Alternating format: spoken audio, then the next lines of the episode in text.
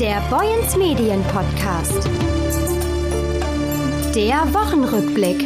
Es ist Freitag und damit Zeit für die neue Folge des Boyens Medien Podcasts. Mein Name ist Jörg Lotze. Hallo. Schön, dass Sie wieder eingeschaltet haben. Wenn unser Leben mal zu Ende geht, dann wollen wir natürlich eine angemessene Ruhestätte finden. Längst nicht jeder setzt dabei auf die übliche Beisetzung in einem Sarg. Urnengräber kommen immer mehr und mehr in Mode. Aber auch Seebestattungen sind gerade in unserer Region sehr beliebt.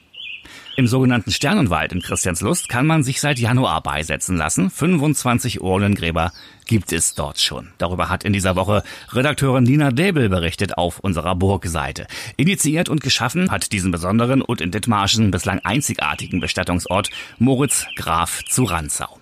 In enger Zusammenarbeit mit der Gemeinde Quickborn, die hier als Trägerin auftritt. Drei Jahre lang wurde geplant und organisiert und noch immer gibt es einiges zu tun. Die gesamte Fläche sind circa 25 Hektar, aber wir betreiben jetzt den Sternwald an sich nur auf einer Fläche hier von gerade mal drei Hektar. Einfach aus dem Grund, weil ansonsten die Fläche einfach zu groß wäre, um sie zu bewirtschaften, um sie zu pflegen. Außerdem gibt es dort auch noch Bestände, die erst in 20, 30 Jahren das Alter erreicht haben, wo man sagen kann, ja, das lohnt sich, dass sich dort Leute beisetzen lassen sagt Moritz Graf zu Ranzau. Seine Familie betreibt übrigens in Breitenburg bereits seit längerer Zeit einen Sternenwald und schöpft für Christians Lust aus den in Steinburg gemachten Erfahrungen. Wir waren in Breitenburg, da betreiben wir den Sternenwald schon seit knapp fünf Jahren. Da waren wir sehr positiv überrascht von dem Zuspruch aus der Allgemeinheit, aus der Bevölkerung und auch von der Nachfrage. Da es noch keinen reinen Urnenbegräbniswald im Kreis Dithmarschen gab, haben wir gedacht, machen wir das hier. Und wie gesagt, wir haben mit Herrn Kaiser gleich gesprochen, der hat das die Idee sofort unterstützt und auch seine anderen Gemeindevertreter. Und jetzt betreiben wir das so seit Januar und die Nachfrage ist da. Aber man geht natürlich jetzt schon mit anderen Erwartungen rein, nachdem man das in Breitenburg gemacht hat. Und so sind wir ganz zufrieden, was das angeht. Im idyllischen Sternenwald in Christianslos gibt es zahlreiche Bäume, an denen oder um die herum man einen verstorbenen Angehörigen beisetzen lassen kann. Ob an einem Baum noch freie Grabstellen verfügbar sind, um welche Baumart es sich handelt, welcher Wertstufe er zugeordnet ist und ob der Wunschbaum ein Familien- oder Gemeinschaftsbaum ist oder ob er sich als Einzelgrabstelle eignet. All das lässt sich erfragen bei der Familie Ranzau in Breitenburg oder aber über die Online-Baumsuche. Die Rahmenbedingungen für die Nutzung des Sternenwaldes sind klar fixiert. So Graf zu Ranzau. Also es ist nicht so, dass hier die Interessenten nur aus dem Gemeindegebiet der Gemeinde Quickborn kommen oder auch kommen müssen, sondern es kann hier jeder beigesetzt werden, der eine Urnenbestattung im Wald wünscht. Er muss sich eben nur einäschern lassen nach seinem Tod. Das ist das Entscheidende, weil wir keine kompletten Leichname beisetzen, nur die Asche. Generell das Bestattungsverhalten oder das Trauerverhalten der Gesellschaft hat sich vollkommen gewandelt. Ich kann jetzt nicht genau sagen, bei wie viel Prozent Einäscherung man jetzt ist, aber ich glaube, man ist schon fast bei 80, 90 Prozent, dass die Personen sich einäschern lassen. Einer der wesentlichen Gründe ist definitiv, dass man seinen Hinterbliebenen, seinen Angehörigen keine Grabpflege zumuten möchte. Weil die Landbevölkerung stirbt aus, die Personen möchten aber trotzdem auf dem Land beigesetzt werden und dann muss irgendjemand immer aus Hamburg kommen, um sich ums Grab zu kümmern und zu pflegen. Das wollen die meisten in unserer Interessenten nicht mehr. Oder aber auch, dass Leute eine persönliche Beziehung zum Wald hatten hier, weil sie eben als Kinder hier schon immer spazieren waren oder sowas hatten wir auch. Und für einige muss man ganz einfach sagen, wie es ist, ist es auch der Kostenfaktor.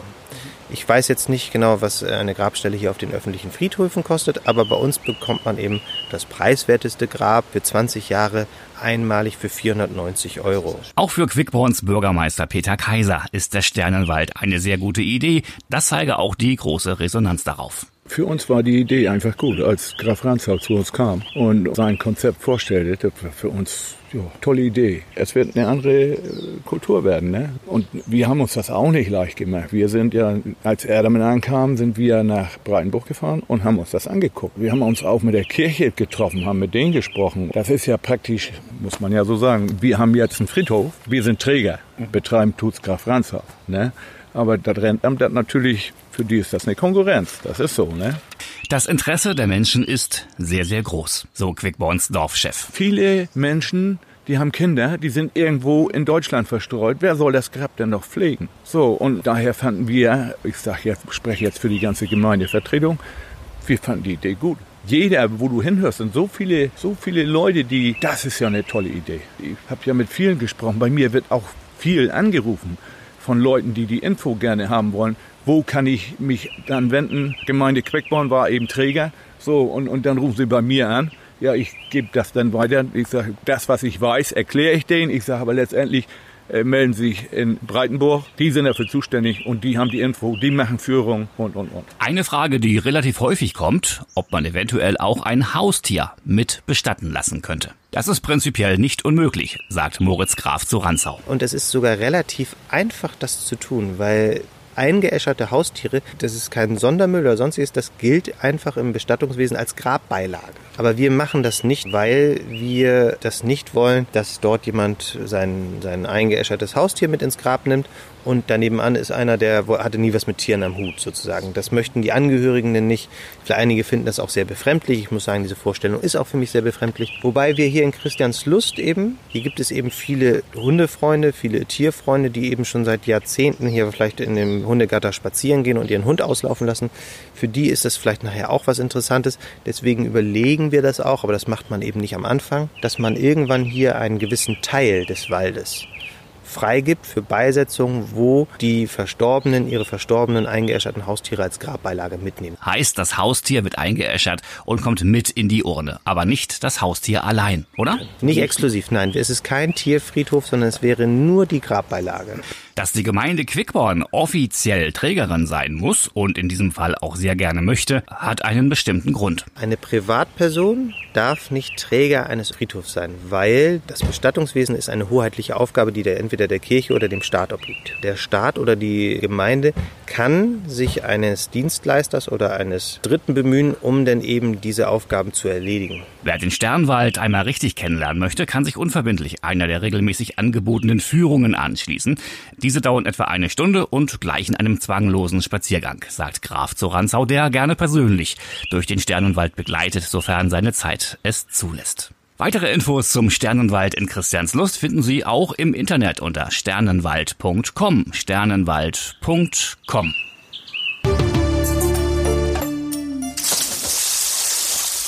In Brunsbüttel schlagen die Wellen hoch. Die Wellen des Ärgers. Die Mitglieder und Unterstützer des Fördervereins Freibad Uhlezorn sind sauer, denn das Schwimmbad soll jetzt am Wochenende am 14. August geschlossen werden und damit zwei Wochen früher als geplant. Damit ist nicht nur der Förderverein nicht einverstanden. Gerda Marie Binder, Gründungsmitglied des Vereins, hat sich bei den Freibädern umliegender Gemeinden umgehört. Sowohl in Burg als auch in St. Michaelis-Donn und auch in Meldorf seien die Freibäder bis in den September hinein offen, was rund vier Monate Öffnungszeit seien. In Brunsbüttel seien es hingegen nur zwei Monate und drei Wochen. Die Schließung ist umso ärgerlicher, sagen die Vereinsmitglieder, weil Hochsommer herrscht. Wann sollte man ein Freibad nutzen, wenn nicht in dieser Zeit? In einer Pressemitteilung der Freizeitbad GmbH wird die frühe Schließung des Freibades Ullezörn mit der Einsperrung von Erdgas begründet, was angesichts der nationalen Gaskrise geboten sei. Dafür öffnet das Hallenbad, das Louvre, am 16. August ab 7 Uhr wieder für die Besucher. Bürgermeister Martin Schmidtje kann die Unruhe und auch den Ärger vieler Badenixen und Wasserfreunde durchaus verstehen. Allerdings auch er sieht die Energiekrise. Wir machen abends immer den Fernseher an und sehen die neuesten Nachrichten, was in der Ukraine passiert, wie sich unsere Gasversorgung entwickelt, wie weit der Gasspeicher gefüllt ist, damit im Winter unsere Wohnungen und Häuser warm bleiben. Aber auch wir wollen eben sagen, nicht bis ins kleinste Thermostatventil, was wir als Stadt tun wollen, aber wir alle müssen jetzt aktiv werden, zum einen um Energie zu sparen, das schont den eigenen Geldbeutel, aber auch um das große Ganze zu stützen, nämlich um den Gasspeicher so schnell wie möglich und so weit wie möglich zu füllen, damit wir gut über den Winter kommen. Dass das Verständnis für diese Maßnahme gerade bei diesen Temperaturen eher gering ist, das kann der Rathauschef allerdings sehr wohl nachvollziehen. Wir haben draußen hochsommerliche Temperaturen und wir schließen am Sonntag das Freibad. Das hat natürlich zu einem Aufschrei geführt, aber letzten Endes ist das ein wichtiger Baustein. Man kann natürlich sagen, auch was bringt das, wenn wir unser Freibad schließen, aber wenn jeder so denken würde, dann würden wir nicht über den Winter kommen. Deshalb aus meiner Sicht eine gute und richtige Entscheidung. Gleichwohl natürlich, wenn man Dauergast oder wenn man auch Badekunde ist bei diesem schönen Wetter, natürlich bedauerlich und ärgerlich und ich kann den Aufschrei ein Stück weit auch nachvollziehen. Aber ich denke mal, wenn man einen Schritt zurückgeht und mal auf die Gesamtlage blickt, dann müsste diese Entscheidung eigentlich für alle auch nachvollziehbar sein. Die Mitglieder des Fördervereins wollen nur noch einmal Druck machen und sich dafür an die Verwaltung und die Politik wenden. Vorsitzende Annette Mehlich signalisiert Kompromissbereitschaft, etwa indem nur nachmittags geöffnet würde. Das jedoch, so sagt Freizeitbad GmbH Prokurist Guido Austen, sei wenig rentabel, der gleichzeitige Betrieb beider Bäder sei personell nicht leistbar. In der kommenden Woche werden wir noch einmal in den Boyens Medien Zeitungen und auch online unter boyens-medien.de über dieses Thema berichten und den neuesten Stand aus der Kommunalpolitik abfragen.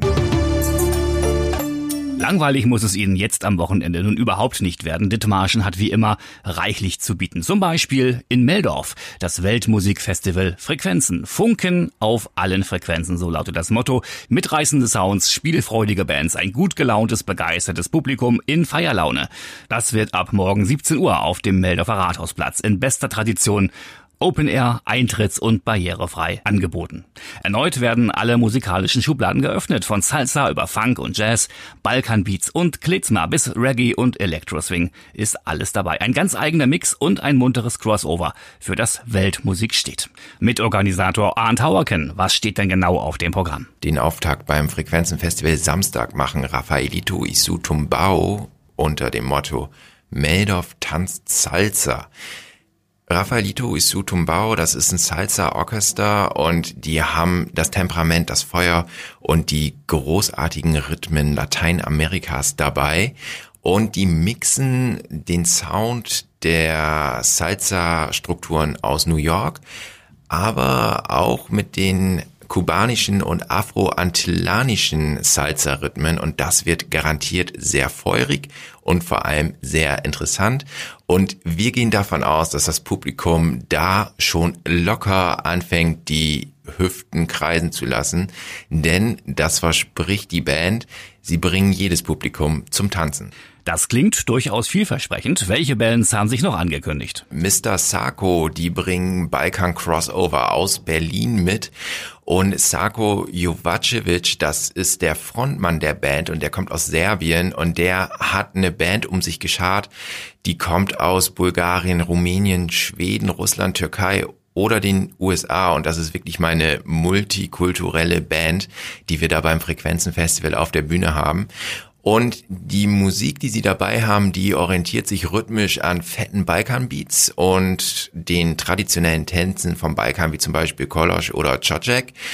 Und die haben Gitarrenriffs dabei, Rap-Gesang, Funk und dazu kommen dann noch Crossover-Elemente aus der Roma-Musik, orientalische und arabische Elemente sind auch dabei. Der musikalische Mix wird komplettiert durch die Musik von Emma Sound aus Brasilien. Den Schlusspunkt setzt zu fortgeschrittener Stunde das Hamburger DJ-Duo Dacia-Projekt in der Kulturkneipe Bornhold.